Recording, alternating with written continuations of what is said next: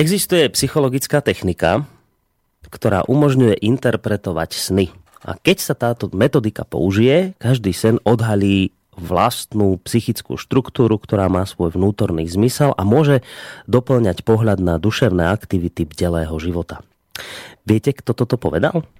Nuž, ten istý pán, ktorý tvrdil, že sny sú kráľovskou cestou do podvedomia, teda známy rakúsky psychiatr Sigmund Freud.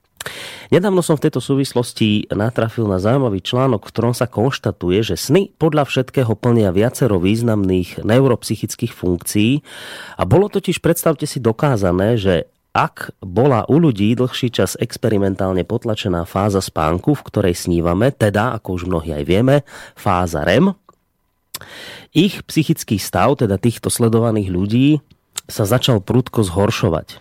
Dokonca, predstavte si ešte takú vec, že vedci e, urobili tento pokus aj pri zvieratách, e, ktorým takisto takýmto spôsobom odopierali sny. No a toto dokonca u zvierat viedlo k ich smrti, ako som sa dočítal.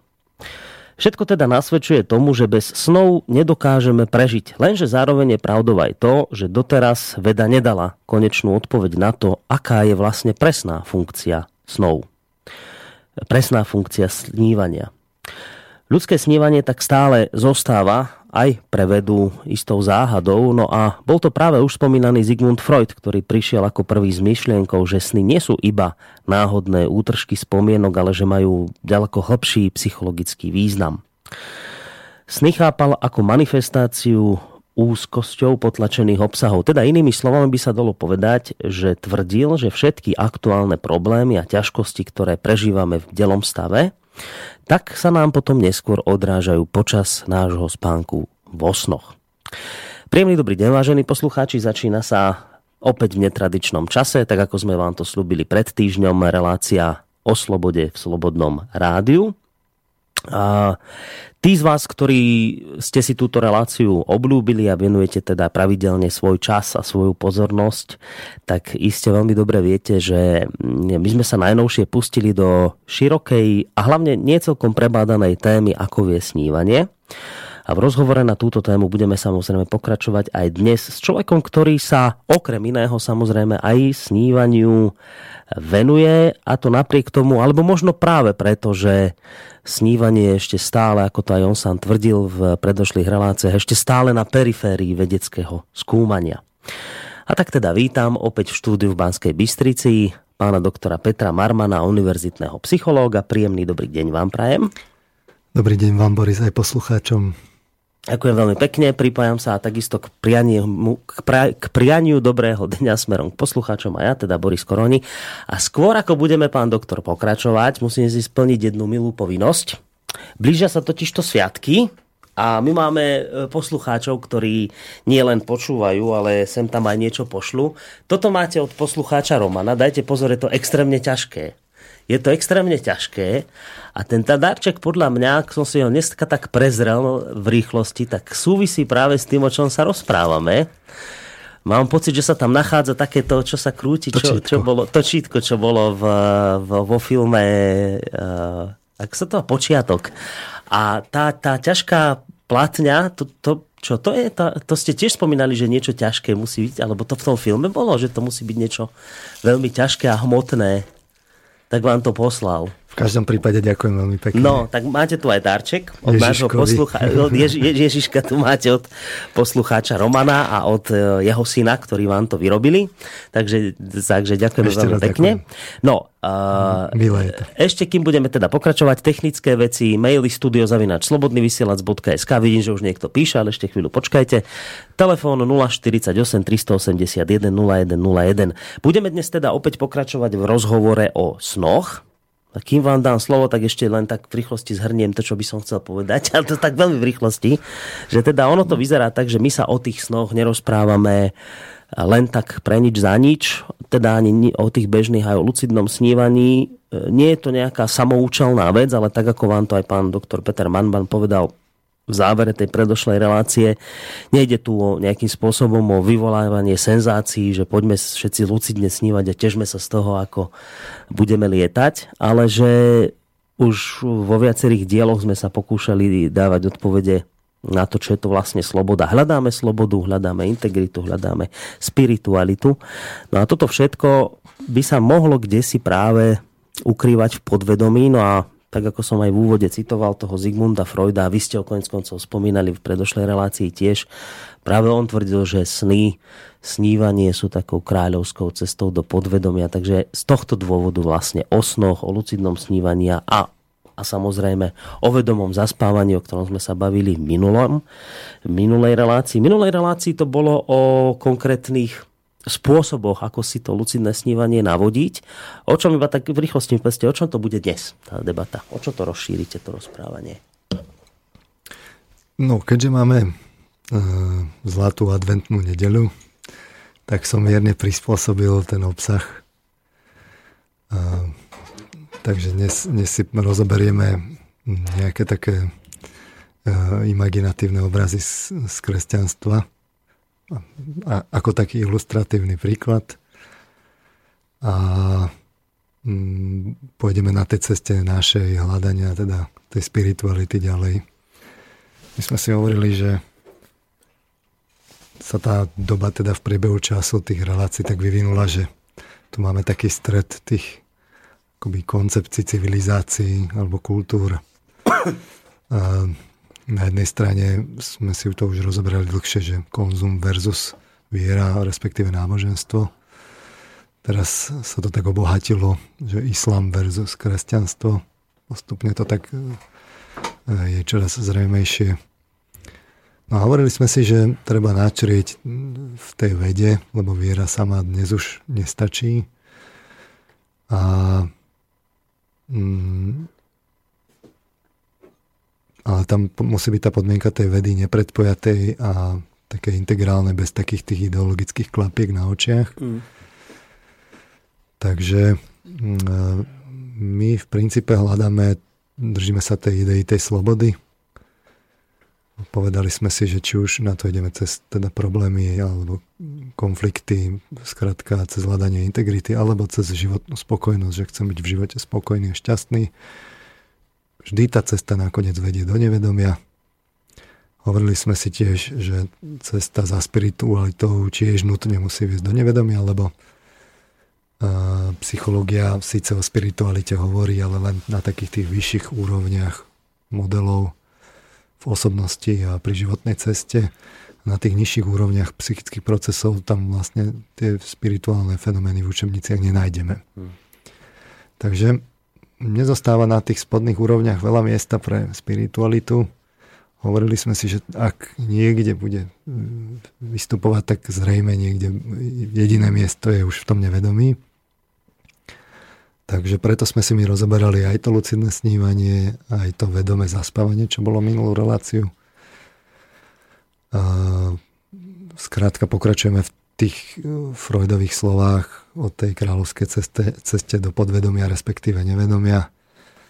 V tom prvom kroku sme si hovorili, že kým Freud vlastne tie sny analyzoval akoby dodatočne z, toho, z tej osobnej spomienky, tak medzičasom tá psychológia objavila fenomén lucidného snívania, kde človek môže byť vedomý priamo počas toho snívania, čiže priamo počas toho, ako je v nevedomí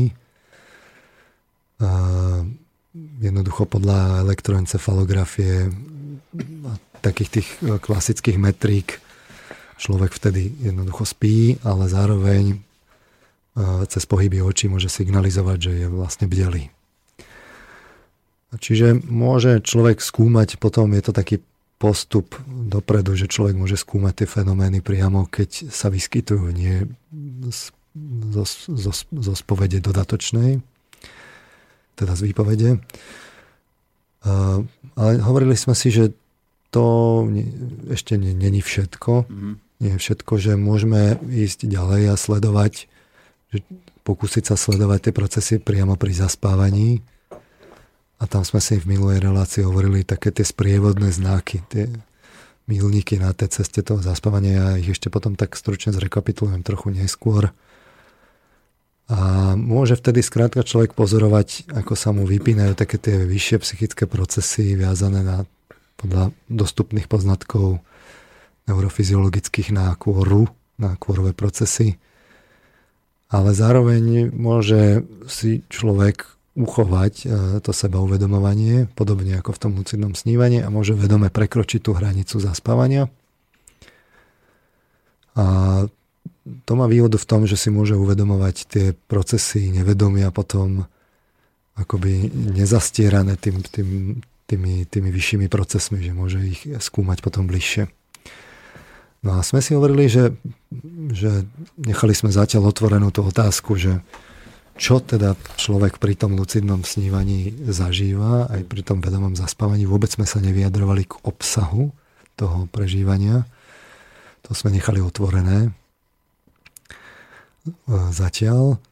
Ale hovorili sme si, že prečo sme si to rozoberali, lebo človek vďaka hlavne teda čiastočne vďaka tomu lucidnému snívaniu, ale hlavne teda vďaka tomu vedomému zaspávaniu môže vlastne rozšíriť svoje vedomie. Inými slovami povedané, že ako sekundárny efekt sa dostaví to, že mu jednoducho zosilnejú predstavy, že sa vyrovnajú vlastne kvalitou, štruktúrou a intenzitou postupne sa vyrovnávajú až, až v nemom. A v istom momente si človek môže uvedomiť e, nepretržitosť práce toho snového vedomia. Čiže to vedomie, ktoré má počas snívania, myslí si, že len vtedy, mm. tak si uvedomí, že ono beží vlastne nepretržite. A podľa tých neurofyziologických poznatkov, aj keď to nie je potvrdená hypotéza, ale nie je to nejako prekvapivá, dokonca pravdepodobná hypotéza, že to snové vedomie beží nepretržite. Mm-hmm.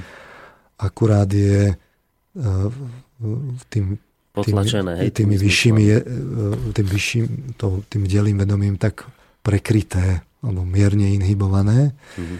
K tomu sa ešte dostaneme podrobnejšie.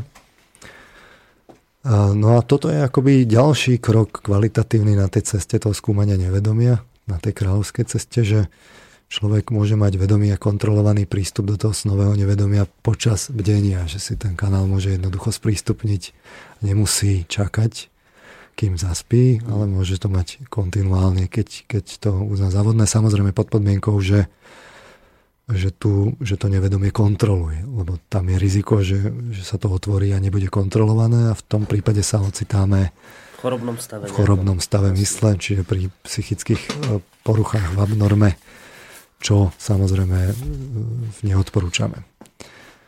Čiže vždy tá práca musí byť e, podmienená všetkými tými pravidlami bezpečnosti a kontrolou a tak ďalej. A to konec koncov platí aj pri, ja neviem, pri emocionálnej inteligencii, že mm, precíznejšia, precíznejšia práca s uvedomovaním si emócií nemôže spôsobiť to, aby sme boli labilnejší. Jednoducho musíme vynaložiť úsilie aj na to, aby sme to nevedomie neustále kontrolovali, mali pod kontrolou, aby, aby my sme mali pod kontrolou nevedomie a nie nevedomie si vynúcovalo e, niečo vo vedomí.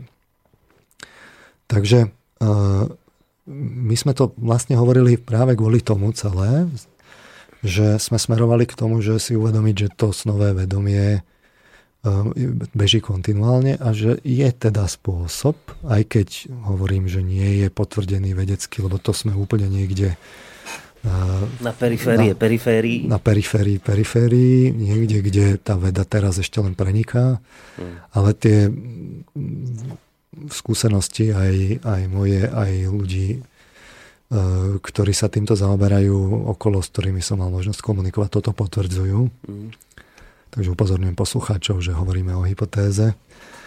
Ale my si to tak zaradíme do kontextu a budem, a snaž, budeme sa snažiť ukázať, že, že keď to spojíme s inými týmito úvodzovkách periférnymi fenoménmi, ako napríklad synestéziami, edetickými predstavami a, a tak podobne, ešte sa k tomu dostaneme, že to môže dávať nejaký zmysluplný obrázok. A zmysluplný obrázok práve v tom, v tej, v tom hľadaní toho, tej integrity a životnej spokojnosti na jednej strane a tej spirituality na strane druhej tiež. Vy ste v závere tej predošlej relácii naznačili, že dnes by to mohlo byť trošku rozprávanie aj o, o obsahoch snov, že Či k tomu sa nestihneme uh, dostať? Ako to uvidíme, ako to bude. Je toho viacej. Ja, keď som minule rozprával po tých šiestich týždňoch, ako som prišiel, tak som si tak uvedomil, že som toho povedal veľmi veľa. Mal som povedať viacej tých príkladov. A keďže máme ten vianočný čas, tak e, sa nebudeme až tak veľmi e, zase ponáhľať. Mm-hmm. Skúsime si to tak tými príkladmi e, zilustrovať a konec koncov o týždeň sa budeme počuť s, vysokou pravdepodobnosťou zasa. No. Dobre, takže, takže ponáhľať sa nemusíme. Ja tu mám hneď už aj dva maily. Ideme na ne, či chcete sa rozbehnúť najskôr? Uh, tak skúsme si dať dva dobre, maily na tak dáme dva, dobre. Tak najskôr nám píše Jozef, že v minulej relácii bol moment, keď pán Marman hovoril o e, tzv. spánkovej paralýze, teda o momente, keď sa človek v noci zobudí, vidí, kde je, vníma, kde je, no nemôže sa hýbať. Zdalo sa mi však, však, že pán Marman naznačoval, že ten stav môže mať aj iné vysvetlenie a teda otázka. Naznačoval pán Marman, že tzv. spanková paralýza je v skutočnosti stav, keď sa ľudský duch uprostred noci čiastočne odpúta od fyzického tela a nezvyknutý na takúto situáciu vníma okolie, telo, izbu a tak ďalej. A niektorí si to potom tak pokrútene čiastočne pamätajú ako spánkovú paralýzu? My v týchto reláciách postupujeme uh od známeho k neznámemu. Takže eh, a hlavne teda v tých medziach tej, tej psychológie, aj keď sme sa dostali už niekde eh, veľmi ďaleko, ale nič menej nemeníme opustiť ten, ten, ten psychologický prístup aj s tou terminológiou, ktorú má. Hmm. Čiže v tomto zmysle ja som tam skôr naznačoval nechajme toto otvorené, zatiaľ nemám ten aparát vybudovaný na, tak, aby som v tomto momente, aby som na to mohol odpovedať. Ja som skôr uh, naznačoval aj inú možnosť, že tam môže byť fyziologická príčina, úplne že fyziologická. Nemusí to bezprostredne možno súvisieť so psychológiou a preto a na, a na toto nemôžeme, nemôžeme zabúdať. Takže Toľko k tejto otázke, nechajme to ešte otvorené. No je tu ešte jeden mail od Ota, ale ten je dlhočízny, tak ten si radšej necháme na záver relácie, ak budeme mať ešte čas. Dobre, keďže tak. je dlhočíznejší. Tak... Je, je, taký, taká A4 z toho kúkame tu. A, asi nám bude viacej otázok, no, tak ho necháme práve. otvorený. Keďže máme teda ten adventný čas, tak mm, my sme si tak hovorili, že to rozšírené vedomie kam sme smerovali v súvislosti s tou spiritualitou, bolo, že to rozšírené vedomie, ak to tak môžeme nazývať, že má človek jednoducho aj to bdelé vedomie, tak ako pozná bežný človek, aj paralelne to snové vedomie aspoň do nejakej úrovne, lebo to nemusí byť, že otvorené, neotvorené, to môže byť aj tak ako intervalovo. Mm-hmm. Že to by tak predbežne vysvetľovalo takéto to duchovné vnímanie, tak ako o ňom hovoria rôzne, teda tieto spirituálne prístupy, veľmi rôzne od, od klasických náboženských až po, po nejaké minoritné smery a aktuálnejšie. Že jednoducho to duchovné vnímanie, ak si to tak môžeme nazvať, že nie je vlastne nič iné ako to, že človek vidí jednak tú fyzickú realitu prostredníctvom svojich zmyslov, a do toho sa mu v mysli prelína akoby tá realita toho snového vedomia, kde vidí nejaké iné obrazy, mm. predstavy, presne tak, ako to bežný človek vidí, keď sníva. Vtedy si ten človek myslí, že, že to je realita bezprostredná a úplná. Jednoducho tie, pre, tie predstavy sú tak silné a tak štrukturované, že on vlastne upadne do stavu, že si myslí, že to je mm. realita. To, to, takto človek sníva. No a pokým bežný človek to má tieto dve, dva stavy vedomia rozdelené, môže nastať prípad, kedy, kedy e, sa tieto stavy môžu vyskytovať aj spoločne počas bdenia. Čiže ten z tých príkladov je, e, sú povedzme tie klinické stavy, kde, kde človek má psychickú poruchu, kde nastáva to, že, že tieto obrazy, teda tieto predstavy, a to nie sú len zrakové, to môže byť aj sluchové, chuťové, čuchové a tak ďalej, sa mu dostávajú do vedomia, ale keďže to je abnormálny stav, tak on nevie, že sú to vlastne halucinácie, mhm. nevie, že sa mu tá realita mieša. A tým pádom ešte naviac to býva sprevádzané tým, že, že, že to nevedomie vlastne nemá pod kontrolou, vynúcuje si tie svoje obsahy, zasahuje do toho nevedomia a ten, tomu človeku to spolahlivo naruší tú stabilitu osobnosti a tých, tých psychických štruktúr. Vtedy hovoríme o klasickej chorobe. Dobre, ale to som, len, to som sa aj minule chcel spýtať a zabudol som na to, iba chvíľu vás preruším, že e, ako to teda, lebo tu sa bavíme hlavne o schizofrénii a podobných veciach, že ako to teda mám vnímať, že človek, ktorý má schizofréniu, je to chorobný stav, ale má teda akoby otvorené to snové vedomie, aj keď, aj keď chorobne, ale on má niečo odblokované, čo bežný človek zdravý nemá? No, s, s takým tým ako väčšinovým názorom neurofyziologickým by sme sa zhodli určite v tom, že sú to jednoducho predstavy, že tá predstavivosť tam funguje uh, vlastne veľmi intenzívne a, a uh, prediera sa do toho bdelého vedomia tak, že sa zmieša akoby s, to, s tými s tým uvedomovaním a vnímaním si vonkajšej reality. Či to je vlastne produktom toho snového vedomia, to práve tá, tá vonkajšia veda e, v, tej, v tom stave poznania, v akom je dnes, asi zrejme nevie potvrdiť. Aha. To vychádza z tých skúseností, ktoré, e, ktoré som ja teda zažil pri tých, pri tých výskumoch, že jednoducho pri tom vedomom zaspávaní Totiž to človek testuje tú hranicu toho prechodu. A keď si na ňu vlastne zvyká, tak je vlastne celkom logické, že, že je potom citlivejší na to svoje nevedomie a pra, práve na, na prácu s predstavami. A potom si jednoducho môže naozaj uvedomiť, že, že to snové vedomie mu beží kontinuálne. Ale zase taká prekvapivá ako hypotéza by to zase nebola pre, pre takého bežného neurologa. Mm.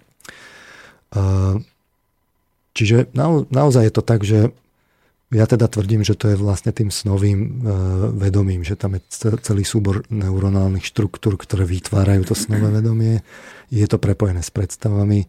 Bežný človek to zažíva počas snov, čiže počas snov by sme všetci splňali klinickú, klinické parametre Uh, takže je to, je to vlastne týmto podľa mňa spôsobené. S tým upozornením pre posluchačov, mm. ktoré som hovoril, uh, ale sú aj vlastne iné príklady, kde si môžeme uh, vlastne to uvedomiť, že, že sú nejaké také hraničné stavy, že snové, že, že sú vlastne napríklad, ako som spomínal už tie, tie synestézie, kde kde človek uh, má nejaký, prežíva nejaký vnem a k nemu sa mu asociuje akoby nejaká iná vnemová predstava v úvodzovkách vnemová, že vy napríklad e, počujete zvuk a popri tom vidíte zároveň farby. E, je to zdokumentovaný jav, ktorý, ktorý ani nie je zase nejako špeciálne zriedkavý v, v zastúpení v populácii a je zhruba, je, je veľmi veľa takých tých kombinácií, že kedy, kedy sa akoby tieto rôzne uh, tak akoby navzájom v bežnom vedomí nesúvisiacom vzťahu fenomény sa tak akoby skombinujú a spriahnu a vlastne vytvárajú ako keby také, také spriahnuté efekty, že naozaj vidíte niečo a počujete zvuk, vidíte farby alebo vidíte písmena a k ním farby. Uh-huh alebo nejaké komplexnejšie veci. E, čiže takéto fenomény nejakého sekundárneho akoby spriahnutia e, ďalších fenoménov, to je v, v, v psychológii zdokumentované. Ja sa k tomu ešte dostanem, ale teraz naozaj sledujem tú hypotézu, že, že čo keď je to teda tak, že, že ľudia, ktorí meditujú, nech už sa pod tým myslí čokoľvek, to sme si rozobrali v minulých reláciách, eh, ale má to spoločné ten, ten, ten obsah, že nacvičujú akoby stav, kde eh, sa snažia udržať, udržať si vedomie bez vnemov, akoby odfiltrovať vnímanie a všetky, všetky vonkajšie vnemy. Takže že čo keď je to vlastne tak, že títo ľudia, ktorí toto nacvičujú, či už meditujú, modlia sa a tak ďalej intenzívne, koncentrujú a podobne, že si vlastne akoby nacvičujú ten stav, e, kde ktorý ako smeruje presne týmto smerom, ktorý sme hovorili, že smeruje k lucidnosti snívania, k vedomému zaspávaniu, až k tomu akoby rozšíreniu toho vedomia o tú integráciu toho snového vedomia až do vedomia. Ono to vlastne nie je nejaká tiež zase prekvapivá hypotéza. Treba si uvedomiť, že tým, že psychológia skúma hlavne teda tú, tú ten štatistický priemer a toto nerobí väčšina populácie, tak, tak sú to tak opäť okrajovo, okrajovejšie skúmané fenomény, ale aj tam by sme našli výskumy. Tak preto to nie je akoby v tom, v tom top hľadaní ako zámer, zámeroch a cieľoch vlastne súčasnej psychológie. No tak e, sme prišli ako k tej, tej hypotéze, že čo keď je to tak, že vlastne títo ľudia si teda otvoria to snové vedomie, a otvorí sa im tá akoby snová realita, čiže nejaký súbor vlastne predstav a tieto dve reality sa im akoby začnú spájať intenzívne a prenikať. Čiže inými slovami, že, že, že snívajú počas bdelého stavu? Inými slovami povedané, tak, z takého psychologického vedia. hľadiska by sme mohli povedať, keby toto platilo, by sme mohli povedať, že duchovné vnímanie, a to zase je tam veľa čo povedať, že čo, hmm. čo, čo, čo sa pod tým predstavuje. Sú to rôzne fenomény, ale nazvime si to zatiaľ takto. Nie je vlastne nič iné, akoby, ako otvorenie si toho a sprístupnenie si nového vedomia počas bdenia mm-hmm. s tým, že predstavy, ktoré sa takýmto spôsobom vlastne generujú, dávajú tomu duchovne vnímajúcemu ďalšiu, ďal, ďalší súbor v úvodzovkách vnemov, ale nie vnemov v klasických z reality, ale súbor predstav, ktorý mu vychádza práve že zvnútra. A on, teraz samozrejme takýto duchovne vnímajúci si môže uvedomovať a nemusí uvedomovať, že či, či to je stadial alebo stadial, ale samozrejme väčšinou si to vlastne uvedomujú. Takže potom tá otázka, že či je to duchovné vnímanie objektívne alebo nie, stojí na tom, že či je tu nejaký spirituálny fenomén bytosti alebo a tak ďalej, ktoré má možnosť nejakým spôsobom vznútra ľudského vyvolávať nejaké predstavy, ktoré potom akoby e, sa prelínajú s tou fyzickou realitou a dávajú tomu duchovne vnímajúcemu prostriedky na to, že vidí niečo viac. Uh-huh. A či je to objektívne alebo nie, to samozrejme závisí na praktickosti toho, čo, čo vidí. Tak skúsme, keďže máme ten adventný čas, si tak povedať ako taký príklad z, takých, z, také, z takého toho kresťanstva, ktoré máme uh, rovno pred sebou v tej, v tej kultúre už dlhý čas. Čiže my tak e, v tých kostoloch a chrámoch mm, vydávame tých, tých, tých kresťanských svetých, alebo na, na ikonách, alebo v, v, v sochy sú Skrátka sú tam zobrazovaní a oni sú zobrazovaní teda nie len tak fyzicky, že majú, uh, majú nejakú teda to, to, to fyzické telo a nejaké oblečenie a tak ďalej, ale majú aj nejaké také sprievodné, dodatočné akoby aspekty, ktoré tam vidíme. Čiže môže na tom obraze byť ten, ten svetý zobrazovaný, ako keby z neho vychádzala nejaká žiara a obyčajne majú takú tú, e, tú aureolu okolo hlavy. No. Takže skúsme si povedať k tomuto vlastne takýto príklad, že tu evidentne vidíme, že, že v tom umení e, sakrálnom sa vlastne zobrazovalo niečo aj naviac oproti tej, tej fyzickej realite. Uh-huh. A keď to sledujeme tak historicky, tak to vlastne začalo tým, že na ikonách sa zobrazovali či už apoštoli, alebo Kristus, alebo neskôr svety tak, že, že tí, skrátka tí významní e, činitelia e, sa zobrazovali tak, že, že mali okolo hlavy teda takú tú zlatú, e, zlatý kruh, v ktorom bola tá hlava akoby ponorená. A takto to je zobrazované na takých tých tradičných ikonách. Čiže pravoslavné ikony, ktoré si akoby zachovali tak, takúto techniku a aj ten obsah zostali ako keby v tom niekde v stredoveku. Tak tieto tak majú dodnes. neskôr ale to západné kresťanstvo sa vyvíjalo, pri, pri, prišlo aj sochárstvo, takže na tých sochách sa to potom zobrazovalo tak, že pri sochách je to ťažšie, lebo je trojrozmerná, pri tom, pri tom obraze, pri ikonách nebola vlastne perspektíva, čiže tam to bol taký dvojrozmerný obraz. Mm-hmm. Ale pri tých sochách, tým, že sú trojrozmerné, tak e, bola teda tá otázka, že ako to zobraziť. A teraz máte dve možnosti, že buď je to teda e, trojrozmerná gula, v ktorej je tá hlava ponorená, alebo je to, alebo je to vlastne niečo, čo za, tým, za tou hlavou vlastne svieti, ale na tých starých sochách to bolo tak, že sa zobrazoval vlastne taký, taký, kruho, taký kruh plný, e, zlatý, používalo sa na to zlato a, čl- a bolo dôležité, že tú sochu, keď dali niekde do chrámu, tak ona bolo dôležité sa postaviť niekde tak, sa očakávalo, že sa tak človek postaví ako pri nej, takže pod tým správnym uhlom vlastne videl to, čo videl na tej ikone. Mm-hmm.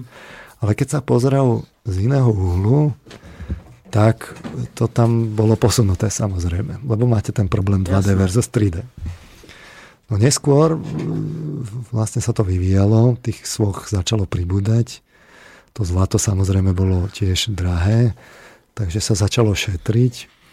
Tak vznikol už len taký, ako, taký kruh okolo, len taký, taká obruč. Obruč, to áno. A tá obruč tiež musela byť niekde vlastne umiestnená v gotike potom začali prichádzať, vlastne boli tie sochy tak predložené jednak. V baroku tiež vlastne oni boli tak vyššie.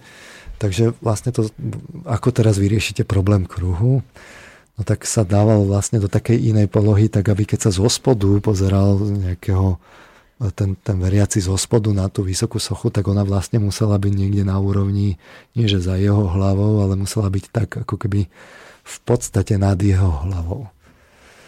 A tým sa dostávame vlastne k tomu, že tak toto zostalo tak, že máme také rôzne veci tam.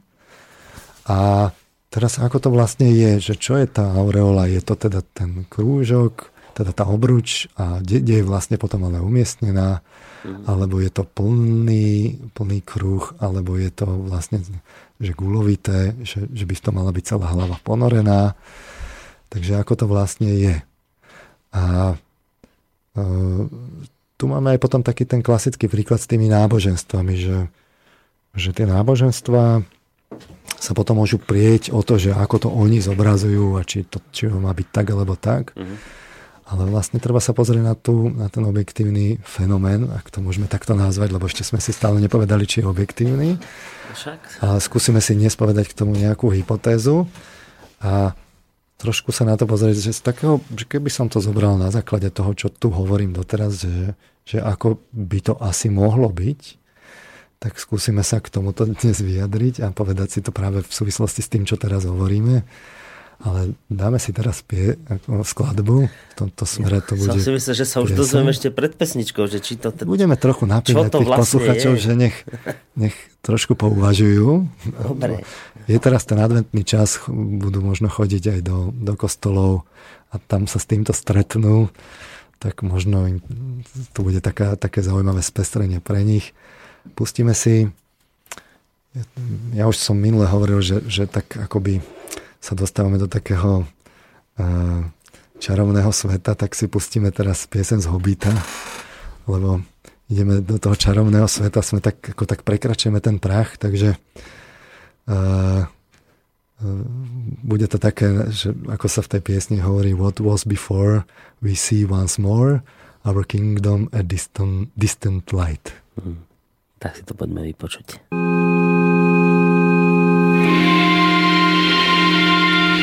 Far over the misty mountains rise. Leave us standing upon the height. What was before, we see once more. Kingdom a distant light?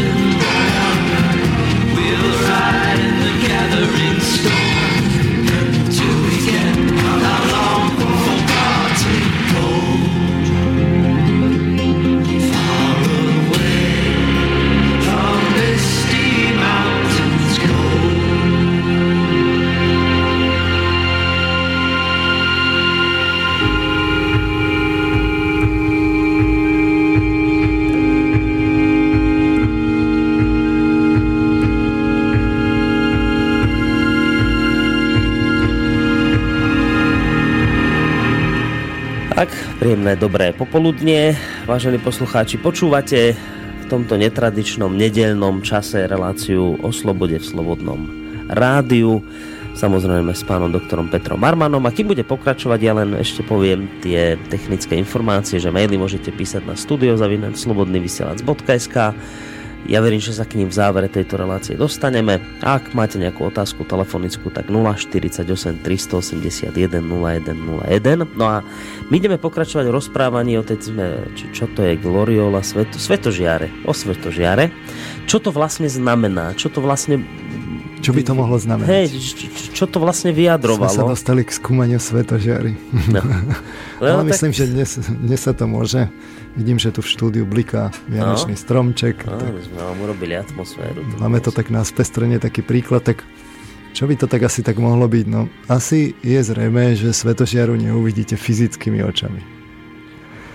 Uh, takže vám zostávajú nejaké buď tajúplné, mysteriózne spôsoby, nejaké orgány, o ktorých nevieme, alebo vám zostávajú potom psychologické fenomény, alias, keby som mal vybrať z tých procesov, tak vám zostávajú nejaké predstavy, ktoré tam niekto priloží. Konec koncov ono to nie je zase také e, prekvapivé, lebo umelci toto robia, že jednoducho akoby vyjadrujú to, čo cítia prostredníctvom predstav a nejako to spájajú s tou fyzickou realitou a vznikajú z toho umelecké diela. Mm. Čiže zase nič moc prekvapivé. No a teraz sa skúsme pozrieť teda do toho kresťanstva, že, že či by takéto niečo, čo sme si tu my hovorili, mohlo, mohlo vzniknúť o tom, o, to, o tom prieniku toho snového vedomia s tým vdelím, či inými slovami povedané rozšírené vedomie. No, aj v kresťanstve v, v rôznych denomináciách bol mysticizmus a je mysticizmus. Boli časy a sú časy, kedy sa veriaci uzatvárajú o samote v modlitbách, vyhľadávajú kláštory, eh, kde naozaj prežijú dlhé roky, prežívajú pritom eh, vo veľmi jednoduchých podmienkách, eh, ale ten život je sústredený na, tú, na ten, ten duševný život, na, na, ten, na tú duševnú časť. Tam sa potom odporúča veľmi intenzívne prežívať evanielium a sveté texty, a tie obrazy z nich, k tomu prežívať intenzívne emócie. No a to je vlastne to, čo sme si my aj tak hovorili pri, pri tej meditácii, alebo v tomto prípade pri modlitbách, Človek tam prežíva teda silné emócie, e, v obsah je pri nich ten, to sú tie obrazy z tých evanielí, e, je zameraný akoby na ten myšlienkový kontext, ktorý tam je.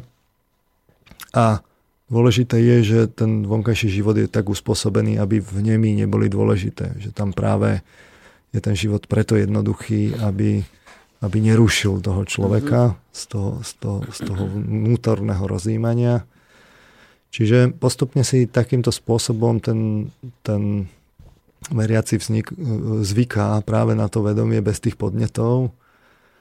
E, čiže má tú podnetovú deriváciu, e, de, depriváciu a jednoducho za, môže zažívať po istom čase vlastne také tie, tie stavy vytrženia, kde, kde naozaj tá, e, to, to, to vedomie ide tým smerom práve k tým hypnagogickým stavom,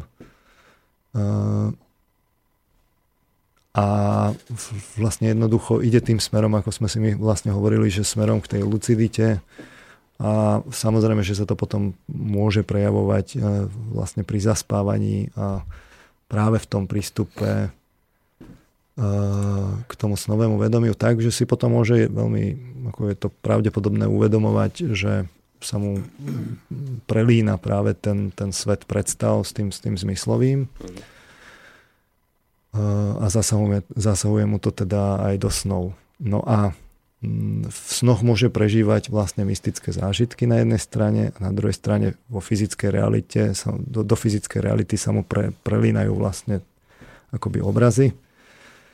A dokonca to môže mm, mať taký intenzívny priebeh, že môže zažívať e, mystický zážitok, čiže úplné vytrženie, vytrhnutie z reality Dokonca je to aj v diagnózach medzinárodnej klasifikácie chorôb, kde sa to vlastne v tých sprievodných javoch vlastne nelíši od, práve od tých, od tých schizoidných porúch.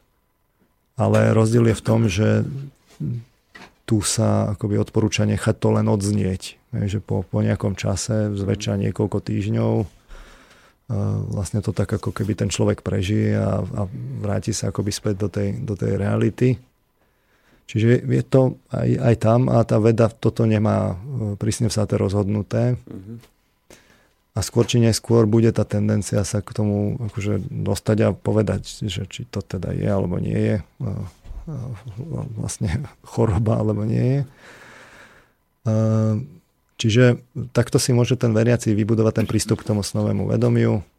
Ani nemusí byť teda plný.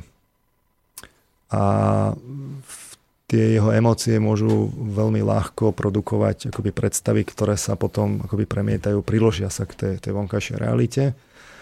No a tu sa dostávame k tomu, tomu svet, tým svetým, tej svetožiare. E, čiže aké obrazy... Ja len, či som vás dobre pochopil, že vy ste vlastne hovorili teraz, že ten život v kláštoroch, to, ten život proste ďaleko od civilizácie, že to bolo vlastne to boli podmienky, alebo to sú podmienky vytvorené k tomu, aby práve sa naučili lucidne snívať aj tieto záležitosti, že to práve... To boli podmienky pre vnútorný náboženský život. A keby sme sa na ne pozreli z, z psychologického hľadiska takej uh-huh. tej vonkajšej súčasnej vedy uh, s tou terminológiou, ktorú má, tak by to smerovalo áno k tomuto, že, uh-huh. že vlastne je to pestovanie vnútorného života, intenzívna práca s imagináciou, s emóciami, kde sa veľmi intenzívne prepoja emócie s predstavami. Uh-huh. A výsledkom áno môže byť vlastne to, že tieto predstavy e, vlastne človeku, e, že ich bude mať aj počas bdenia. To, to, uh-huh. to čo som hovoril, že hej, počas hej. spánku môže človek zažívať e, veľmi živé sny a vlastne lucidné sny podľa tých kategórií, kritérií, ako sme si ich povedali. A, a pre ňoho sú to vlastne pre ňo sú to náboženské zážitky, že on je tam v tých snoch vlastne s tými svetými a, zažíva mystické zážitky. A na druhej strane do toho bdenia mu e, vlastne môžu sa, sa prelínať práve, práve tie predstavy, e, ktoré sú vlastne posilnené tou dynamikou Hej, tých emócií vzadu. No a teraz je len otázka potom, že, že ohľadom tej kvality, že teda lebo možné to je v princípe. A realita je taká, že veľa tých duchovných e, prúdov najrôznejšieho druhu práve tento stav dlhodobo a systematicky nacvičuje, že intenzívny vnútorný život, ktorý odfiltruje vonkajšie vnemy. Uh-huh. Hej. To, že to bežná populácia dnes na západe nerieši, má za následok, že sa tomu tá psychológia tak veľmi nevenuje a je to tak na periférii. Ale boli doby, kedy, kedy to bolo oveľa intenzívnejšie zastúpené v populácii. O, o tom by asi vedel Emil Páleš viac povedať, alebo historici. Ale tu nás práve zaujíma vlastne tá spiritualita, lebo tu si akože odpovedáme, hej, v zmysle tých motivácií, ako sme si to hovorili na začiatku relácie. No a teraz otázka je, že áno, je to možné, ale teraz otázka je tá kvalita, že je to, tak, je to teda klinický stav, alebo na to môže byť niečo objektívne. Toto je, toto je na tom dôležité. A my nemusíme čakať, aby sme si vedeli odpovedať aspoň parciálne odpovede na túto otázku. Takže ono to má aj svoju logiku, totižto. Keď sa pozrieme teda na, na, ten, na, ten, na tých svetých, na ich život a akým spôsobom oni sa vlastne prežívajú, tak položme si takú jednoduchú otázku, že keby, sme, keby tu bol pri nás nejaký svetý, tak aký, aký, aké obrazy, keby sme to chceli tak umeleck, umelecky vlastne pomenovať, aké obrazy by asi u nás vlastne v tých predstavách akoby evokoval. A myslíte obrazy či farby? No, a čo sa týka zrakových, e, sluchových a tak ďalej, ale povedzme, že farby, mm. hej, ktoré farby by asi boli použité. Že... To sú také nejaké svetlé určite, nie? Žltá, no, čiže biela. Nejaký taký, nejakú takú jasnosť, no. teplo, svetlo. Hej, to, toto sú akoby konzistentné, konzistentné atribúty. Prečo? No, lebo teplo e, keby som to bral tak akoby synesteticky, ešte sa k tomu dostanem, tak uh, tá láska, ktorú on asi má, tie sympatické emócie, ktoré z neho vychádzajú, tú empatiu smerom k ostatným a tú otvorenosť k iným, by sme prežívali ako také sociálne teplo. Čiže inými slovami povedané, naozaj by sme to vyjadrovali skôr ako teplo a nie ako chlad. Mm-hmm. Chlad by sme práve vyjadrovali niečo, kde ten človek je odmeraný, chladný. My to máme konec koncov v metaforách. Hej, neviem, ešte aj k tým metaforám sa dostanem. E, čo sa týka toho jásu a svetla, asi by sme videli, že takýto človek má e, akoby zvlášť vyvinuté to, že vidí, čo je dôležité a čo nie. Že akoby by videl rovno keď by ste prišli za ním s problémami, tak on by videl práve prostredníctvom tých skúseností, práve prostredníctvom toho, že je svetý, tak by, videl, by on videl, čo je dôležité a čo nie. A konec koncov v stredoveku to aj tak bolo, že ľudia prichádzali za týmito svetcami, ktorí žili niekde v samote, porady, že mali nejaké problémy, vtedy neboli psychológovia, tak prichádzali vlastne za, aj za týmito svetými alebo za, za, za kniazmi, za mnichmi a chceli nejakú radu. Tým, že oni žili si ten svoj jednoduchý život a naozaj ako by mali v sebe tak upratané, keby sme to tak ľudovo povedali, boli takí integrovaní, tak môže ten človek potom hovoriť, čo je dôležité a čo nie je. A človek v takých nejakých pochybách, keď je a má nejaké problémy, tak vlastne on, on pôsobí to takým, takým ťaživým dojmom a mm. takým skôr tmavým. No a keď, keď, vy, keď vy práve prídete k takému človeku, ktorý, ktorý je evidentne vyrovnaný, vidí, čo je dôležité a čo nie je dôležité, pôsobí vlastne takým šťastným dojmom, tak vy máte zážitok práve, ten, ten, tá predstava, ktorá sa k tomu pripojí, je práve to, ja, ten, ten ja za to svetlo. Ešte, a opäť to máme aj v slovnej zásobe, že, že keď sa vám rozjasní v hlave, tak vlastne vy si tak ako keby urobíte jasno vo veci. Mm-hmm. Čiže e, my to tak máme. Teraz treba si uvedomiť, že časť z toho môže byť kultúrne akoby e, podmienená, že tam budú nejaké kultúrne e, trošku iné veci, ale v princípe svetlo je svetlo vo všetkých tých kultúrach a tma je, tma je vo všetkých kultúrach. Ak tá kultúra ale potom ne, ne, netiahne programovo k tej, k tej tme, že, že, to, že si to tak cení a tak ďalej. No ale to dajme bokom teraz. Čiže uh, celkom prírodzene, my keby sme to chceli umelecky vyjadriť, alebo metaforicky, tak by sme práve po tomto siahli. A takýto človek, ktorý, ktorému vlastne akoby to, to snové vedomie, vedomie ale, alias vlastne obrazotvornosť a fantázia e,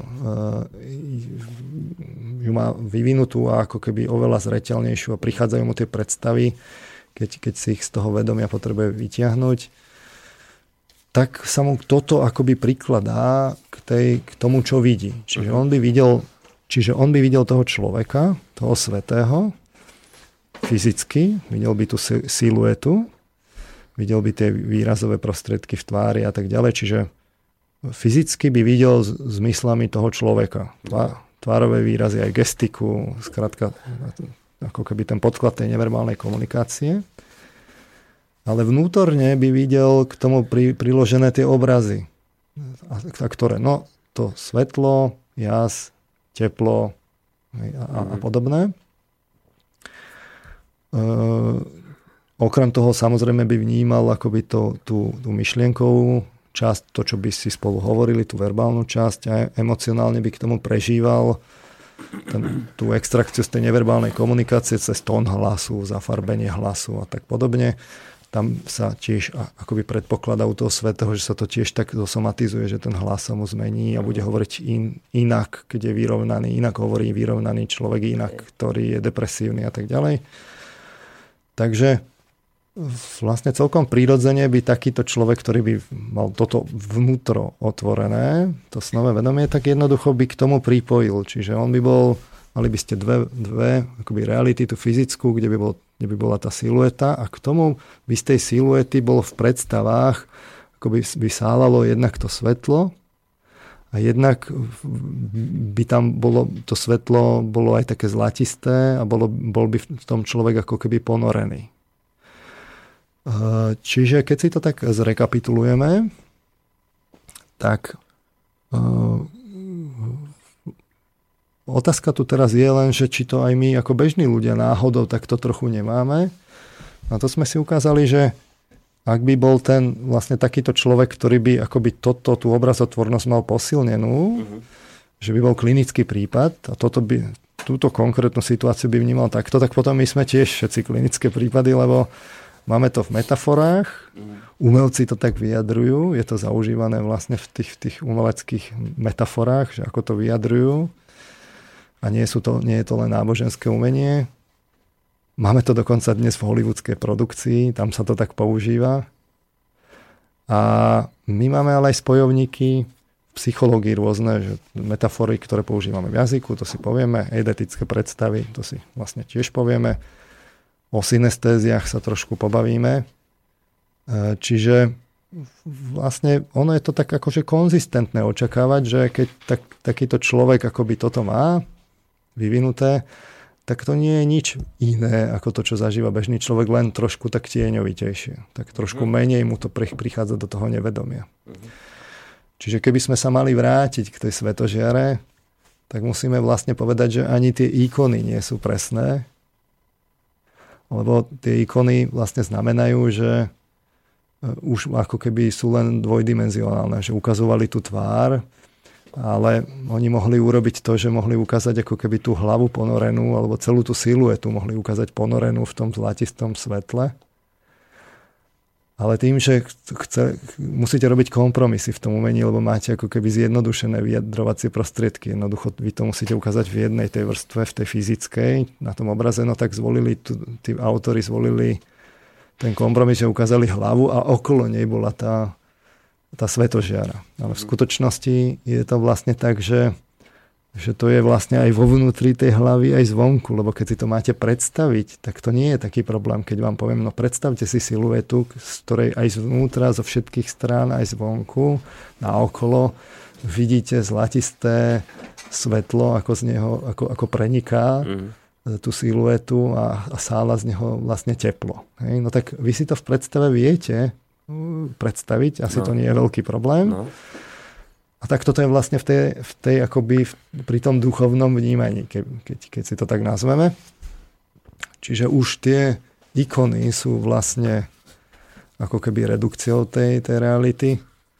Pri tých sochách s tým tanierom to už je vyslovene kompromis a keď zostal, zostala len tá... tanierom, tá, tú obružu? Že, že za hlavou bol akože tanier, ktorý bol, no to bol taký, no tanier, kruh plný, ale bol ešte plný, že aha, tam bolo celé.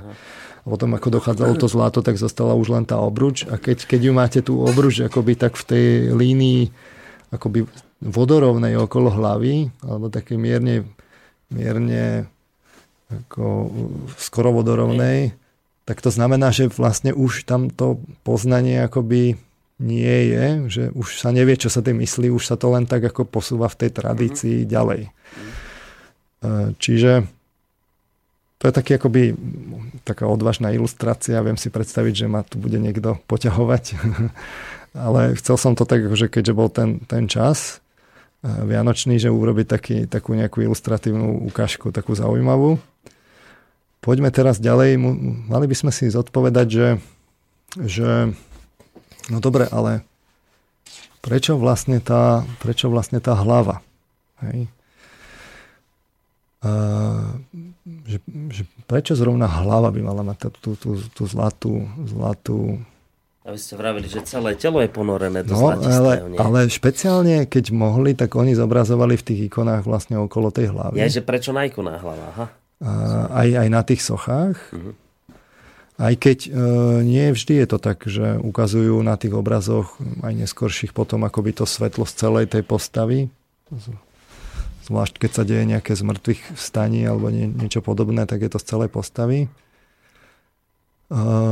takže ako je to vlastne, že odkiaľ, že je, to, je to len také všeobecné, že, že to je vlastne len také neštrukturované, že z celej postavy, alebo je to niečo také štrukturovanejšie, môže vidieť ten, ten akoby vnímajúci niečo viac.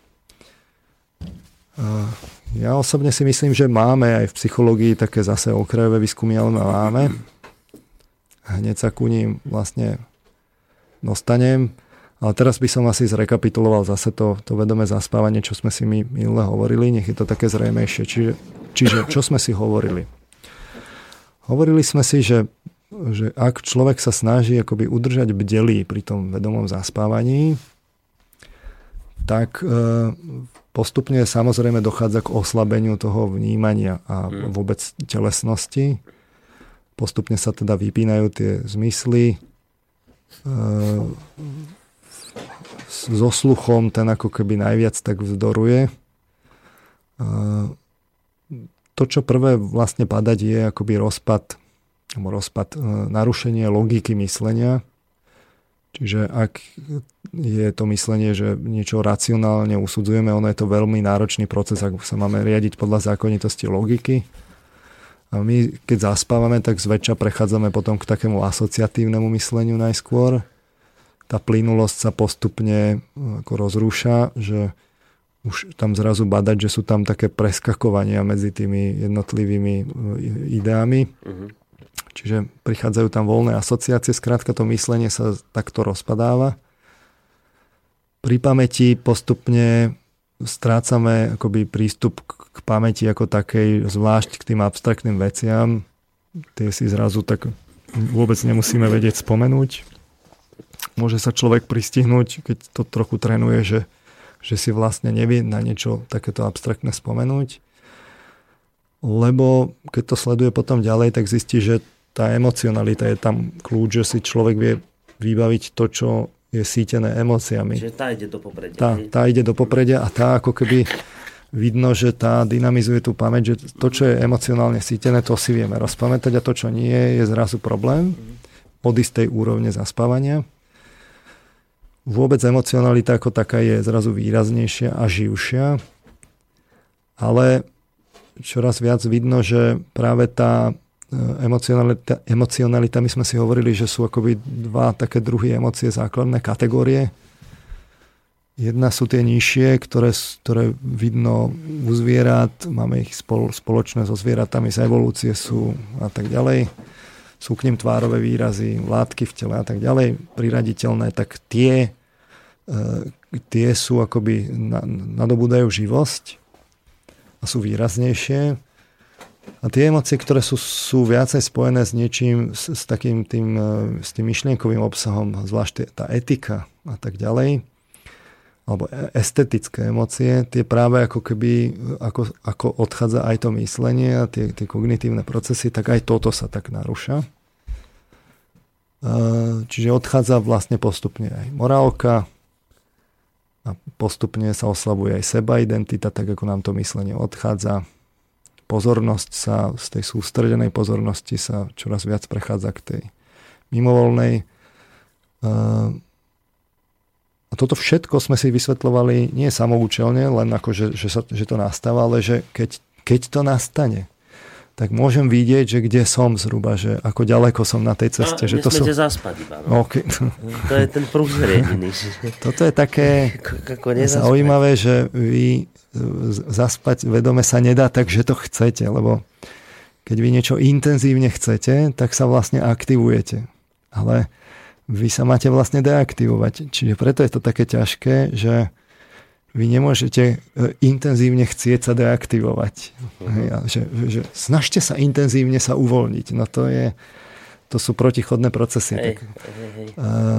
čiže skôr treba byť akoby pozorovateľ a sledovať, že čo sa tak ako deje v tom vedomí a keď, keď je človek pozorný, tak si tým uvedomením akoby trošku získa toho vedomia, že na budúce zostane bdelejší. Vždycky o krok viacej, hej? Postupne o krok viacej, tu musí byť človek trpezlivý.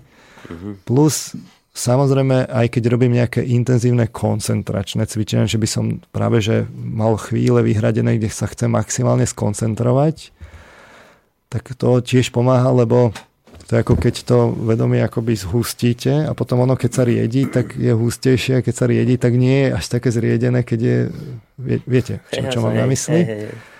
Takže to sú také, akože tam by sa dalo o tom veľa hovoriť, o takých tých praktických ako postupoch, ale e, toto sme si len hovorili ako keby také tie orientačné body.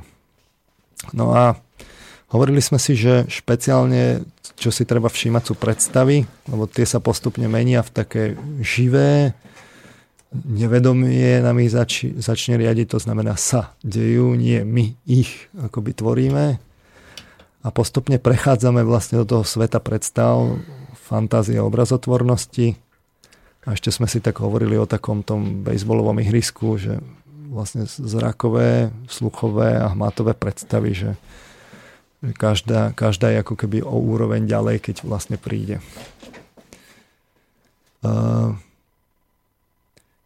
Čiže toto bol akoby taký ten prehľad toho vedomého zaspávania, že keď to by to naozaj niekto cvičil, samozrejme so všetkými tými po, zdôrazneniami a upozorneniami, upozorneniami tak. a tak ďalej, že toto radšej doma neskúšajte, hej, tak uh, vlastne potom si môže naozaj akoby uh, sledovať a akoby zažiť to, čo tu my hovoríme o tom spojení toho alebo rozšírení vedomia.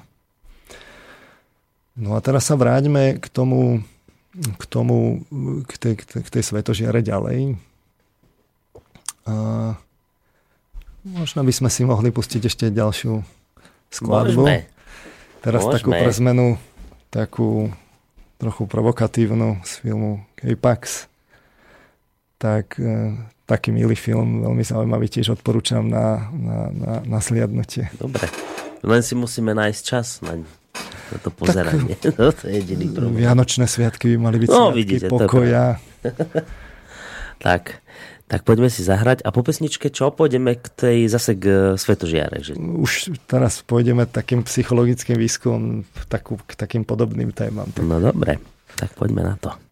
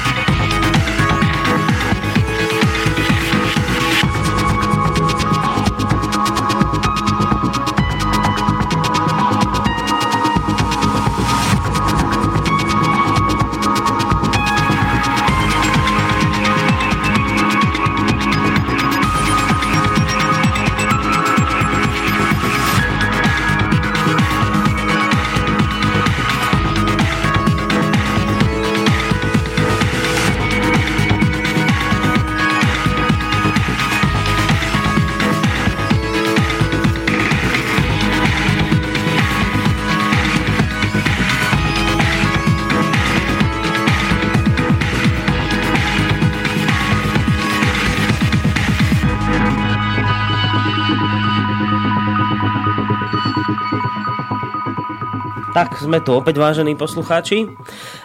Pozerám, že mail tu zatiaľ nemáme žiaden, keď nerátam ten dlhý, k tomu sa dostaneme, lebo naozaj súvisí to s našou dnešnou témou. My sme tu cez uh, pesničku riešili otázku toho, že čo je to vlastne tá aura, že či ju nejakým spôsobom vidieť alebo nevidieť lebo ja som vždy tak, no vždy, no počul som, keď ľudia hovoria, niektorí hovoria, áno, vidím auru okolo vás, taká vyžaruje taká nejaká žltá okolo vás, a okolo vás je modrá, niekto má na zelenú, ja tu vidím.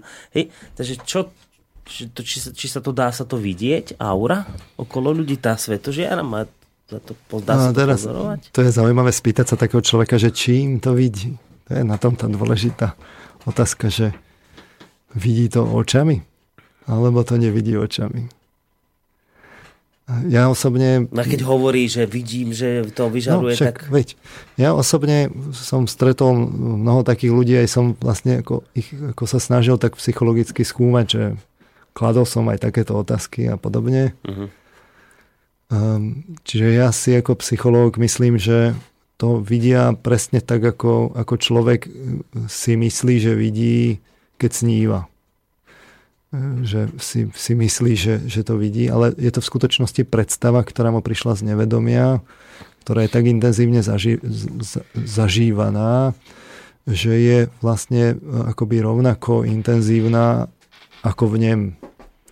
Že fakt si to predstavte, že, že niekoho vidíte a vedľa neho by ste síce fyzicky nikoho nevideli, ale intenzívne by ste si ho fakt tak predstavili, že tam, že tam vedľa neho niekto stojí.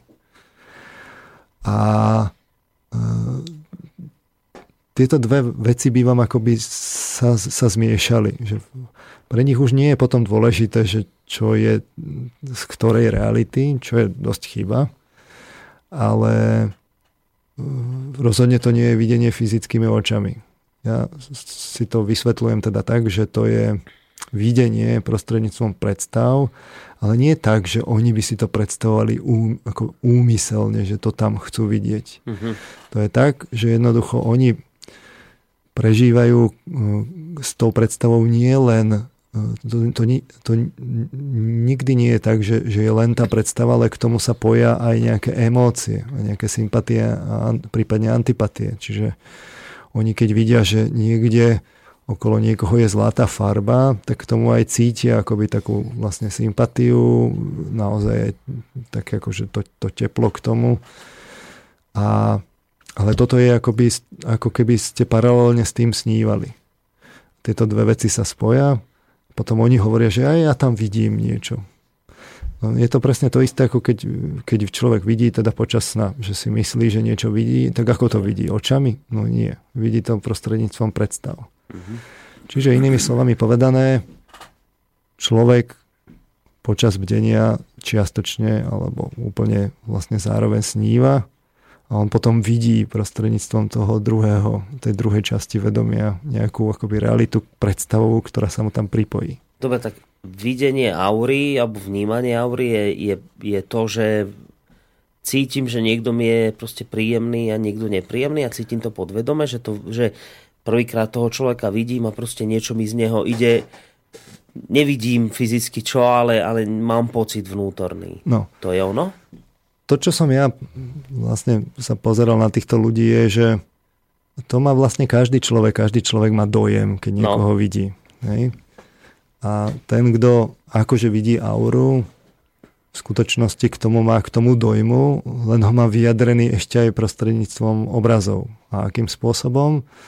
No tie farby tiež nie sú náhodné. E, veď konec koncov my každý, my každý čiastočne ako keby tie farby vidíme. No, ako môžete vidieť a cítiť farby? No, no, no jednoducho, veď, veď rozlišujeme, že či sú farby teplé, alebo studené.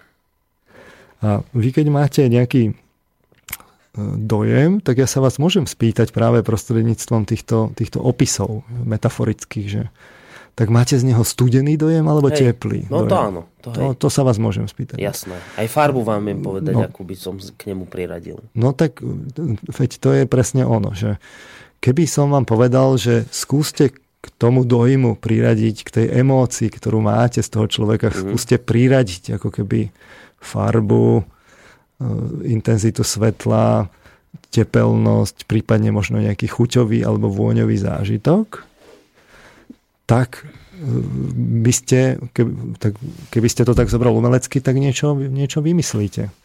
No u týchto ľudí, ktorí vidia auru, sa to deje automaticky, len s tým, že vy, keď by ste mal k tomu priradiť tú predstavu v nejakej modalite, tak sa musíte chvíľku namáhať a nebol by ste mhm. si celkom istí, ale im sa to deje úplne automatizovane. Uh-huh.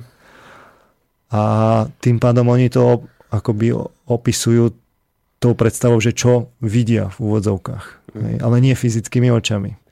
A potom to tak ako keby aj posúvajú a povedia, no tento, tento má vlastne tento má červenú, červenú, takú síto červenú farbu, takú zemito červenkasto hnedú farbu a tento druhý má takú e, úplne, že, že, že modrú. No tak to je vlastne tým, že, že my k tým, k tým farbám vnímame kvality. A samozrejme niekto by mohol namietať, že no tak čo je na vnímaní farieb objektívne? Ale my máme, my máme jednak uh, testy farieb, kde, kde máme evidentne ako zosumarizované. Chcete, že vrajte, že niekto by mohol namietať čo? Že, že každý cíti inak farebne? Že Hej, že, že, že vlastne my sa nezhodneme na tom, že, že, či mo, že či modrá má také alebo onaké kvality. Uh-huh. No áno, je tam istá miera akoby subjektivity. Čiastočne sa v tom líšime. A môžeme sa líšiť v tom, že napríklad e, v preferencii. Čiže mne osobne sa napríklad nemusí páčiť červená.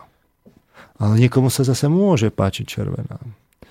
A tam, e, tam hrá akoby tá životná skúsenosť dôležitú úlohu. No tak keď ste mal skúsenosť s nejakými s niekým, kto vás týral a chodil v čer, červeno oblečený, tak asi tú červenú nebudete mať ako sympatickú farbu.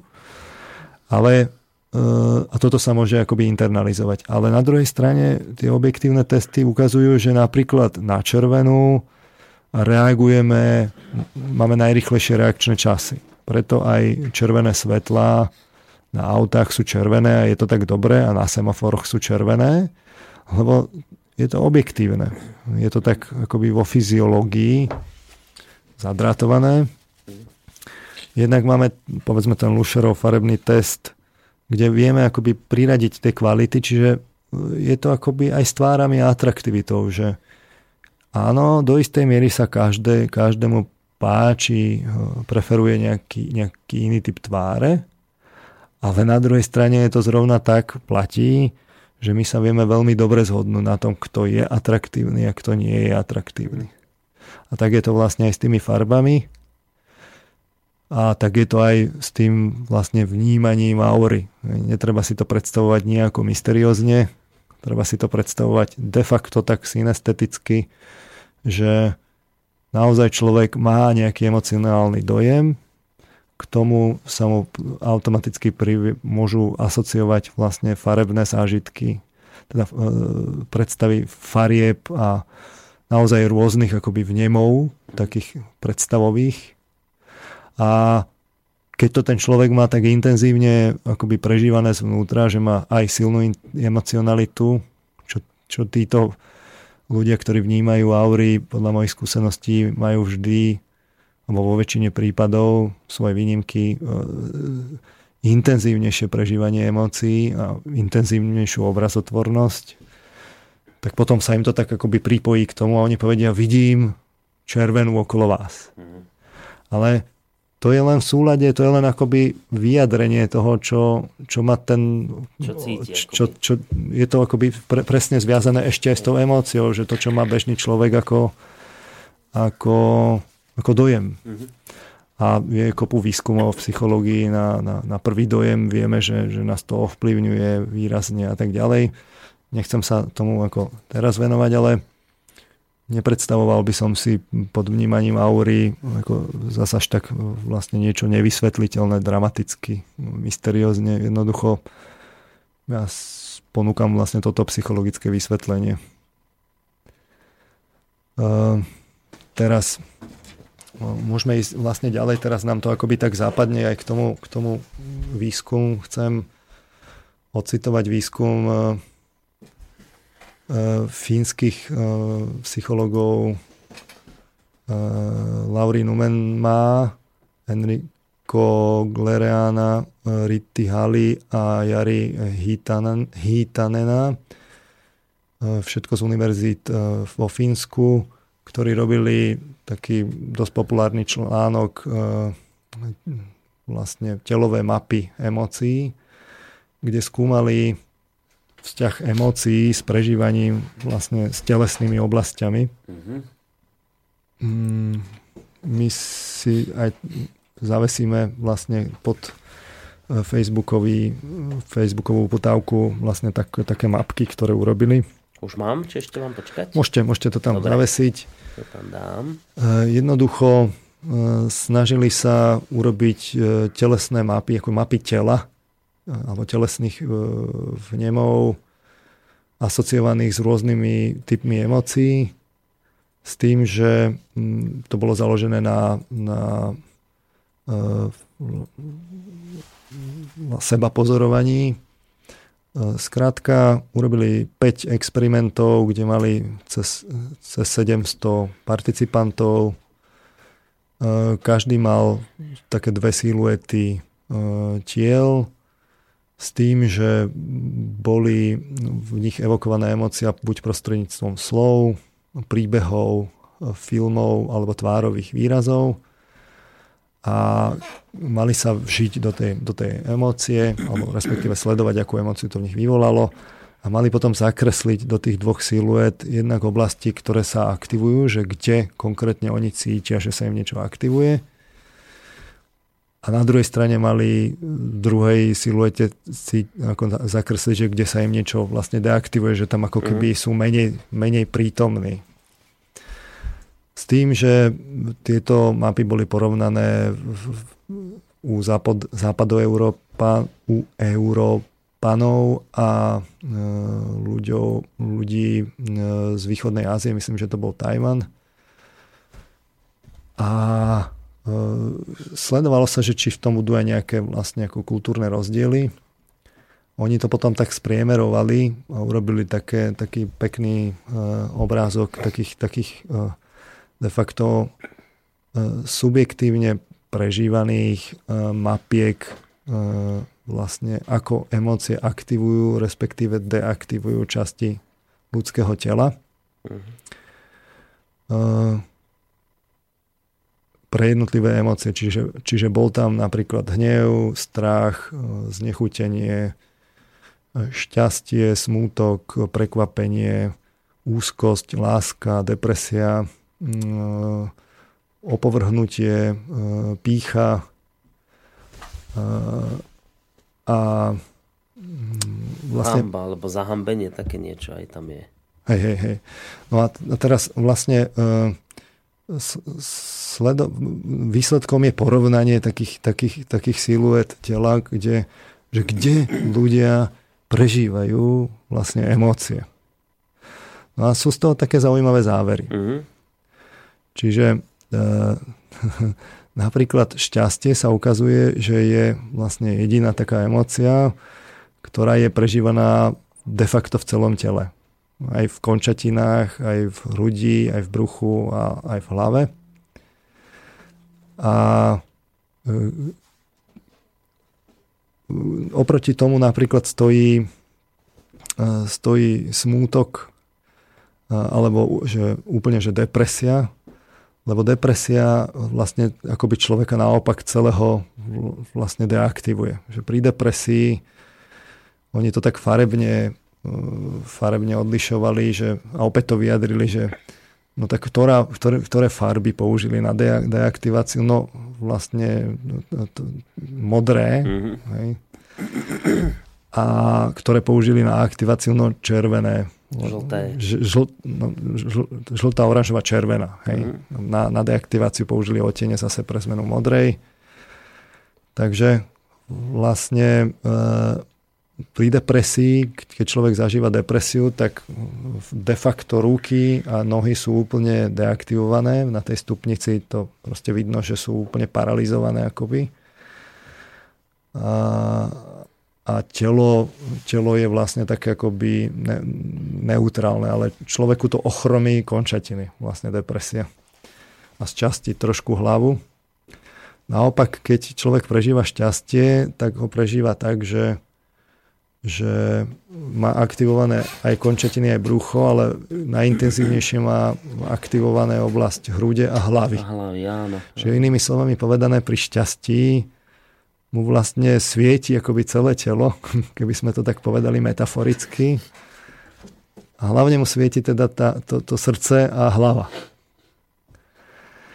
E, je zaujímavé, že keď to porovnávali s láskou, tak... E, je také podobné, nie láska? Je, Len je to, to nejde do nôh až tak veľmi, tá láska. Je to veľmi podobné, lebo ľudia reportovali teda, že tiež je aktivované celé telo, ale nohy od, od, od kolien nižšie nie. Čiže takú intenzívnu lásku, aby sme pokryli celé telo, nevieme prežívať. A ešte je tam jeden, jeden rozdiel, že je, je aktivovaná aj oblasť pohlavných orgánov, takže zjavne my máme lásku asociovanú aj vlastne s erotikou, takže eh, aj oblasť pohlavných orgánov je tuto aktivovaná a pri šťastí nie. Uh-huh. No, pri láske to svieti riadne inak.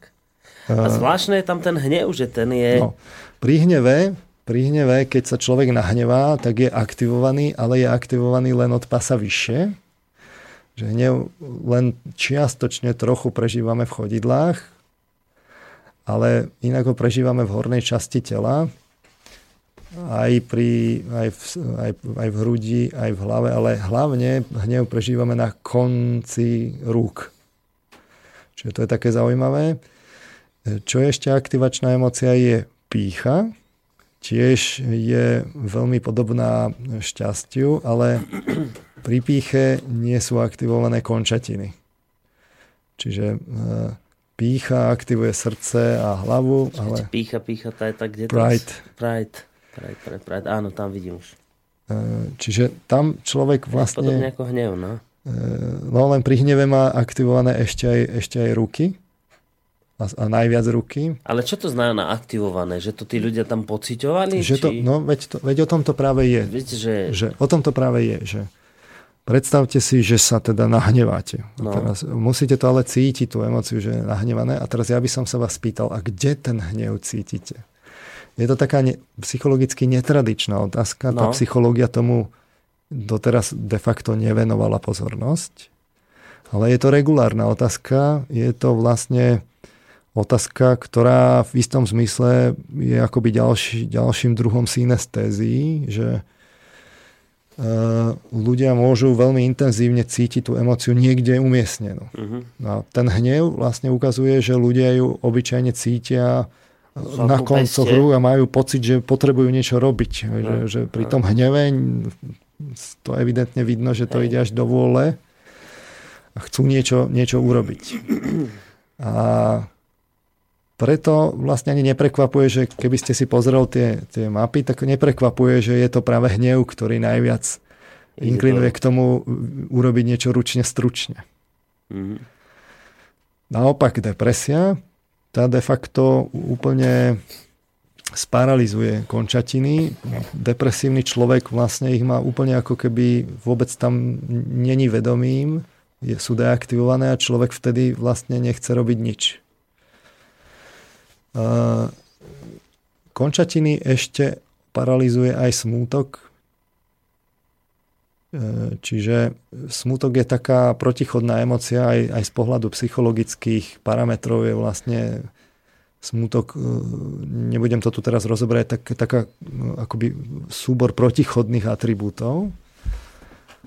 Čiže v istom smysle z časti aj akoby aktivuje oblasť hrudí a trochu hlavu, ale na druhej strane paralizuje končatiny. E,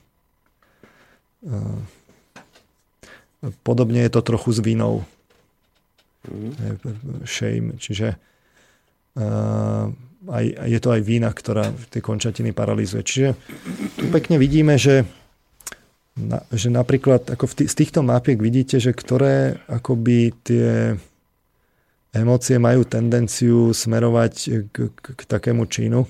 Mm-hmm. to sú tie, že ako náhle my, tam, my to niečo pred, akože prežívame aj v končatinách, že nás to aktivuje, tak máme tendenciu tými časťami vlastne tela aj niečo akoby robiť, niečo vyjadrovať. Ako náhle je to silne prežívané v oblasti hrudí, tak nás to dynamizuje vlastne e, tá, tá emocionalita nás preniká ako keby ostatné psychické procesy takým aktivačným spôsobom. No a pri hlave vlastne môžete sledovať, že, že aké sú akoby tie ten, ten obsah, že ak, tá emocia, že smeruje k nejakému obsahu, k, ne, ne, nejakému vyjadreniu, nejakej, nejakej myšlienke. Že hnev asi je, že ste na niekoho nahnevaní. Uh, povedzme, strach tiež asi viete, čo sa bojíte.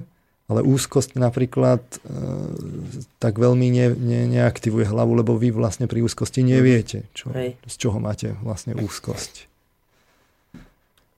Čiže toto je taký akoby e,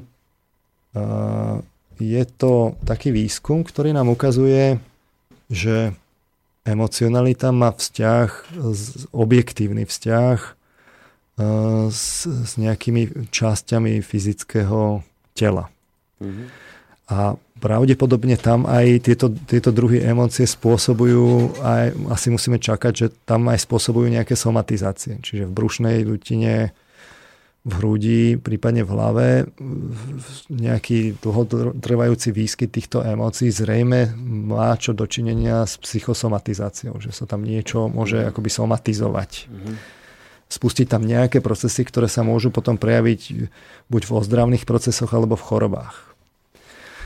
A to je jedna vec. Druhá vec je, že ľudia majú skúsenosť, aj keď si toto bezprostredne neuvedomujú, dokonca ani psychológovia si to neuvedomovali, lebo im to akoby toto neskúmali. Ale to ešte neznamená, že sa to nevyjadrí či už v metaforách v jazyku, alebo v tých nevedomých procesoch v prostredníctvom tých predstav. Čiže keď sa pozriem na túto mapku, mm-hmm tak vidím, že najaktívnejšie, najaktívnejšie vlastne aktivujú hlavu šťastie. Štyri, štyri emócie a to je vlastne šťastie, najviac aktívne, potom je pícha a ešte láska a hnev. Mm-hmm. Že tieto emócie vlastne vidno, že aktivujú hlavu, že majú niečo, že tam bude niečo mám nejakú vedomosť, ktorú, ktorá súvisí s tou emóciou, nejaký je tam obsah, či už niekto ma nahnevalo, alebo niečo ma nahnevalo a viem o tom. A, e, ale tieto mapky mi nehovoria nič o tom, že akej farby by to malo byť zobrazené, že keby som to chcel vyjadriť umelecky. Mm-hmm. Tieto diagramy mi len hovoria mieru aktivácie. Áno. Ale nie typ farby. No a tu vlastne môžeme smerovať k tomu, že to šťastie by naozaj skončilo asi v tom, že ten človek by, by naozaj mal niečo také, aj s tou láskou, také niečo zlatisté, také, také žltkasté, te, teplá farba by tam rozhodne musela byť vlastne použitá. Kdežto pri tom hneve Eh, je to skôr akoby taká, asi tam bude naj, najviac tá červená použi, použitá tá farba. Prečo? No lebo červená je tá, ktorá objektívne ľudí najviac neurotizuje. To vidno aj z tých farebných testov, aj, aj, aj z, z, z reakčných časov a tak ďalej. Čiže tá, tá farba by bola pri hneve, pri, pri šťastí iná. Podobne je to pri, eh, pri láske a píche takže keď očakávame, že ten svetý človek by mal asi keď, keď tak ešte sa raz pokúsim akoby tak, toto, to pripojiť prepojiť. na tú vianočnú tému, uh-huh. tak keď mhm. očakávam, že ten svetý je asi plný lásky a šťastia, šťastia. že, že, že je vlastne uh, že asi to nie je svetý asi nie je niekto, kto je plný hnevu, nenávisti a povedzme týchto E, týchto emócií, ale naopak, že z neho vyžaruje to vlastne také, takéto šťastie a, a láska, no tak potom celkom pochopiteľne sa ukazuje, že to vlastne zodpoveda, že my keď sa pozrieme na tie psychologické výskumy, tak vlastne zistíme, že pri týchto emóciách človek naozaj je celý aktivovaný a de facto svieti. No, alebo by mohol byť ešte svetec uh, nahnevaný, pyšne nahnevaný, nie? No a to z toho, Čo? to vám z, toho, z tej svetosti automaticky vypadá, že takýto, takýto človek by nebol asi po, po, považovaný za No svetého. ale zase je má za hlavu, hlava je dožltá, aj tam, aj tam. Aj No pri to je, piche, to je pri hneve. opakujem, toto, že, že tu na tomto diagrame má do žlta, znamená, že to je najviac aktivované. Ale e, to neznamená, že, že vy keby ste to mal vyjadriť umelecky, že hnev vyjadrite žltou farbou. Hej, hej, hej. Asi by ste ho vyjadril naozaj naj, najpríli... Keby, Keby, S červenou, no. keby mali umelci vyjadriť hnev, takí, čo, čo naozaj s týmto pracujú, to by sme museli ísť naozaj za umelcami a nie za lajkami, tak tí by asi použili naozaj takú, takú síto červenú, až mm. takú hnedkastú, niečo, niečo by tam dali jednak také zemité, ale do červena, niečo také neurotizujúce a to je práve Mhm. tá červená. Preto by použili tú farbu, lebo tá je zase v človeku akoby evol, až evolučne je to, je to tam zadratované, Mhm. že naozaj nás najviac dynamizuje, máme pri nej najrychlejšie reakčné časy a nás aj ne, najviac neurotizuje. Preto by ten umelec použil na, tú, na ten hnev tú červenú. Čiže toto, táto mapka to je len o tom, že kde čo je aktivované a Áno, preto áno. daná farba, že to nie není kvár. Toto, toto je len akoby... s- To, že je tam použitá tá červená, žltá až po, po modrú, to, to nie sú farby, ktoré to majú vyjadrovať, to, Hej. to len ukazuje mieru aktivácie, respektíve tak, tak, deaktivácie. rozumiem, Hej? hej, Ale hej. nie farbu ako takú, Aha. ktorú by tam človek vlastne videl. Áno, už rozumiem. Uh, No, čiže...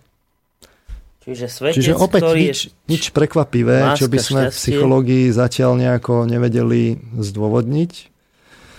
A teraz je otázka, že no dobré, že a je to teda mysteriózne, alebo nie je to mysteriózne.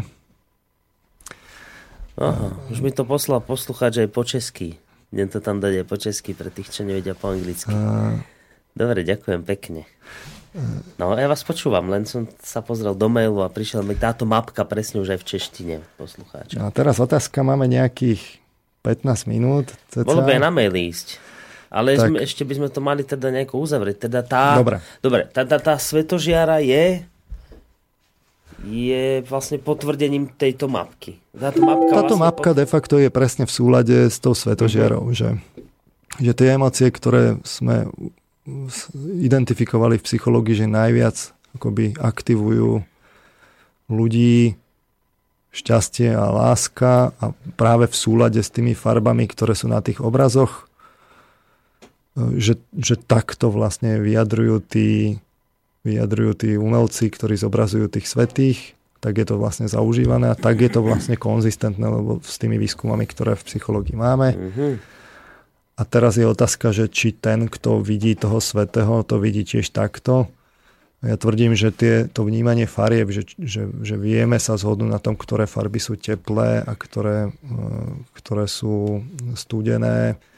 A ešte aj vlastne cez tie lušerové testy vidno, že aké kvality majú, že aj tam je to vlastne akoby vidno, že to je v súlade a je to konzistentné. Takže e, nie je to úplne, nie, rozhodne to nie je úplne subjektívne, ale je, tr- treba rátať, že tam bude istý e, vlastne taký kultúrny, kultúrny podtón. E, Tie obrazy, ktoré bude vidieť v tom snovom vedomí ja neviem, Int alebo človek e, z, z Blízkeho východu a Európan budú, budú jednoducho iné, lebo bude tam aj Mhm. kultúrna podmienenosť. Až toto sme sa ešte stále nevyjadrili k tomu, že či to je objektívne alebo nie, lebo takto si to vieme predstaviť, že to vlastne nie, na tom, že, že, že na tom nie je nič mysteriózne. No, Že to je vlastne len to, že ako keby také, že celé to vnímanie akoby tých farieb a, a tých obrazov, že to je vlastne len ako keby tak intenzívnejšie prežívaná e, obrazotvornosť a fantázia, ktorá akoby až vstúpi do vedomia s takou oveľa väčšou e, kvalitou a intenzitou, že to až sa mieša akoby do tej reality a potom človek, človek niečo vníma, ale že to vlastne není nič kvalitatívne iné ako to, keď má človek nejaký e, bežný človek, keď má dojem z človeka. No. Hej, hej. To si treba uvedomiť. Čiže v tomto smere sme si stále zatiaľ nepovedali, že či, to, či tam na tom vnútornom vnímaní, mm. keď sa mi to rozvinie, to snové vedomie, že či je to teda to duchovné, alebo nie je to to duchovné. A stihnete na to odpovedať ešte dnes, či to, to musíme nechať otvorené zase? Po skúsenostiach s minulou reláciou e, to necháme otvorené. Ja len poviem jeden príbeh, lebo ste sa ma minule pýtal.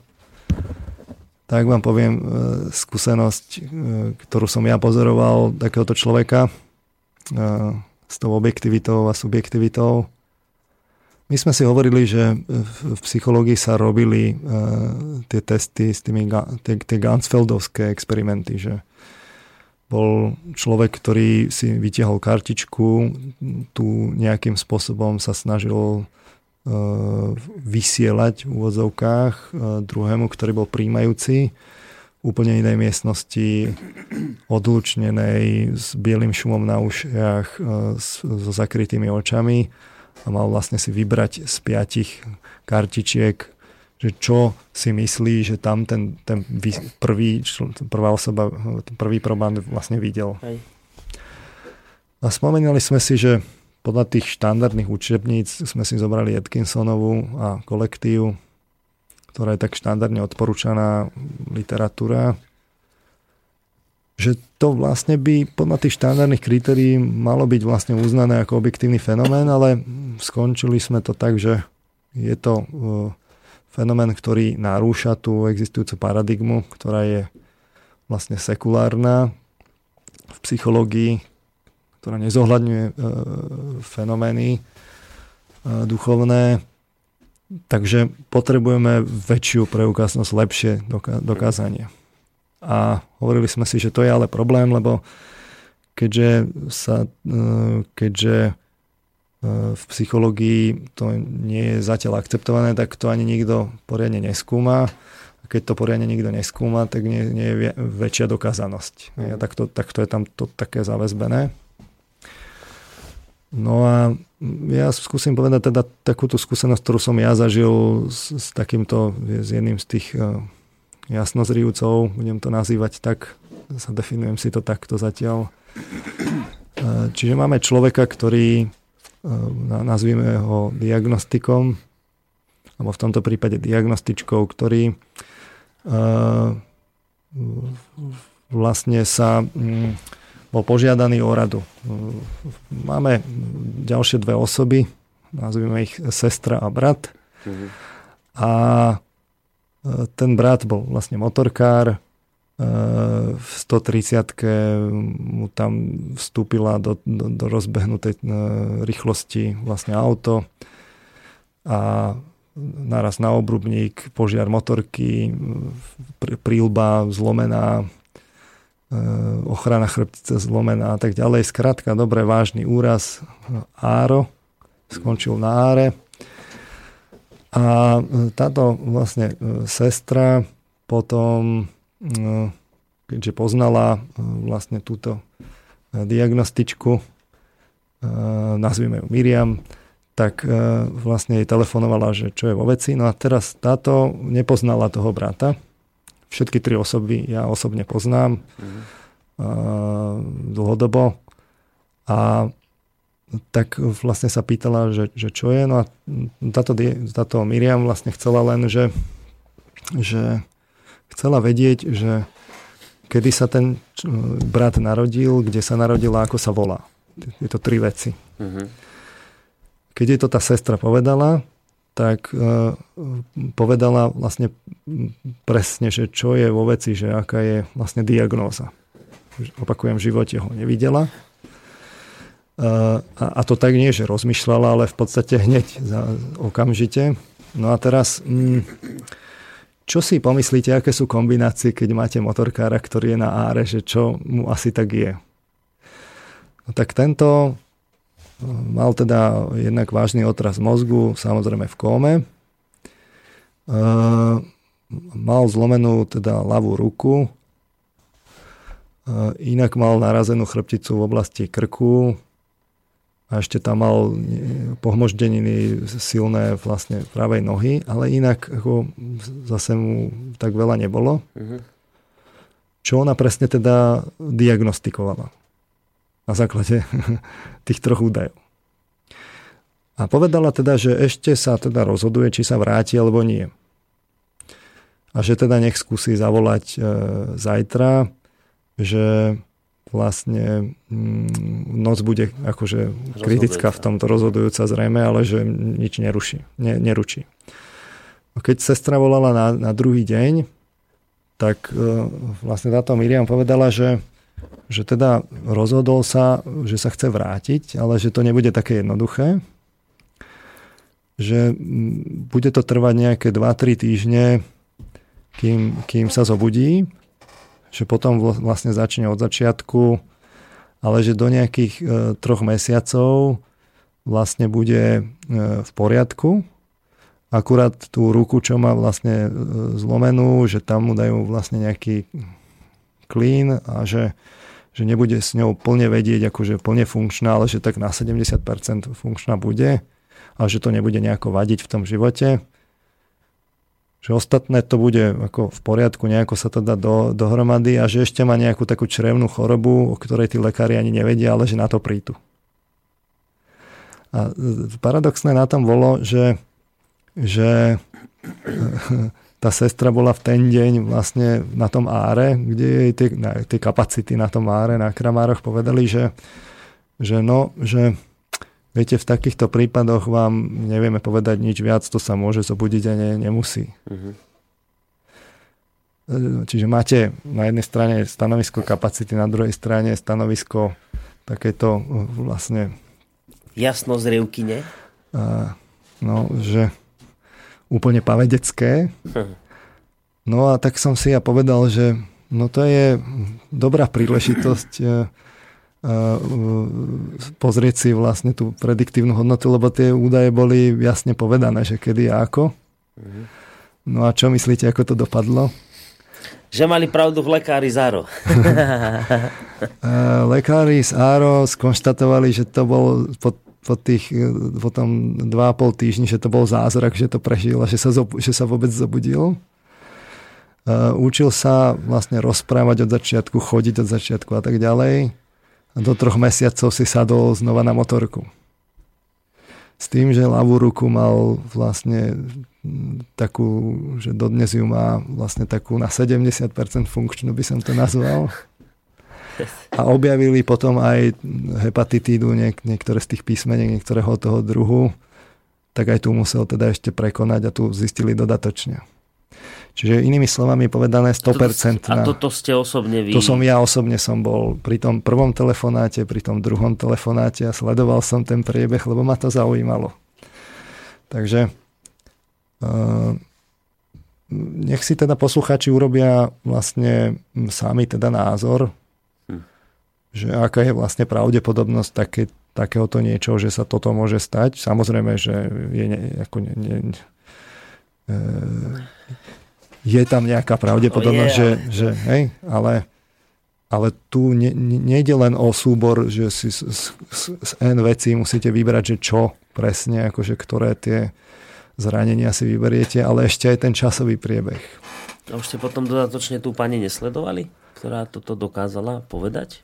To teraz nie je dôležité, to hovorím len ako jednotlivú udalosť, hej, že, že aj takíto ľudia vlastne behajú medzi nami a my by sme si potom na budúce mohli trošku zanalizovať, že ako to ona e, robí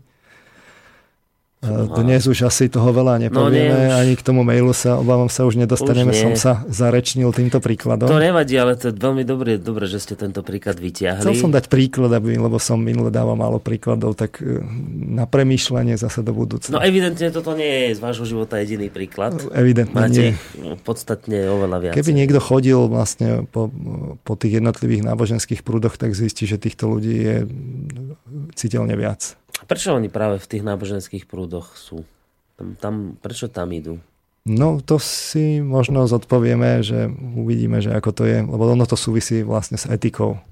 Uh-huh. Uh, ukážeme si to potom v tých nasledujúcich reláciách. O etike to je, o morálke. Nakoniec je to o etike, o morálke. Hm. No dobre, tak dobre, že máme o týždeň ďalšiu reláciu. To nám inak vyjde, počkajte to. To bude už po Vianociach. To bude po Vianociach. Uh, čo to dnes máme? Dnes je nedela. Dnes je nedela, čiže v nedelu na budúci týždeň to bude 27. 27. Ja želám poslucháčom pokojné Vianočné sviatky. Ďakujeme veľmi pekne a samozrejme ja vám to prajem. A ešte raz ďakujem za, za darček od Ježiška. Tak, ale to neďakujte mne, ale poslucháčovi Romanovi. Môžete si to točiť a ak sa vám to bude točiť stále, tak snívate. Pozor na to. Bude to podozrivé, no. Dobre, majte sa pekne. Čo si dáme na záver? Akú pesničku? Na záver si skúsime dať e, tú časť skladby z Artuša, ktorú sme si minule nezahrali nakoniec, tak skúsime opravný termín, že ako to zvládnete tak, dnes. Ja ja verím, že to zvládnem, ale to, čo už nezvládnem, je zdvihnúť telefonát, ktorý teraz bliká, ale to je aj smerom k poslucháčom. Keď máte nejakú otázku, treba skôr zavolať, nie pred koncom relácie. A ospravedlňujem sa zároveň aj poslucháčom, na ktorých maily dnes nedošlo, ale ja si tie maily prepošlem teraz do, do schránky svojej, tak aby sme ho týždeň mohli vyťahnuť a prípadne si ich prečítať. Takže ďakujem veľmi pekne, majte sa do počutia, tak pán doktor Peter Marman, ako aj, ako aj vyvážení poslucháči. No a teraz, kde som si dal tú pesničku? a tu je, poďme na to.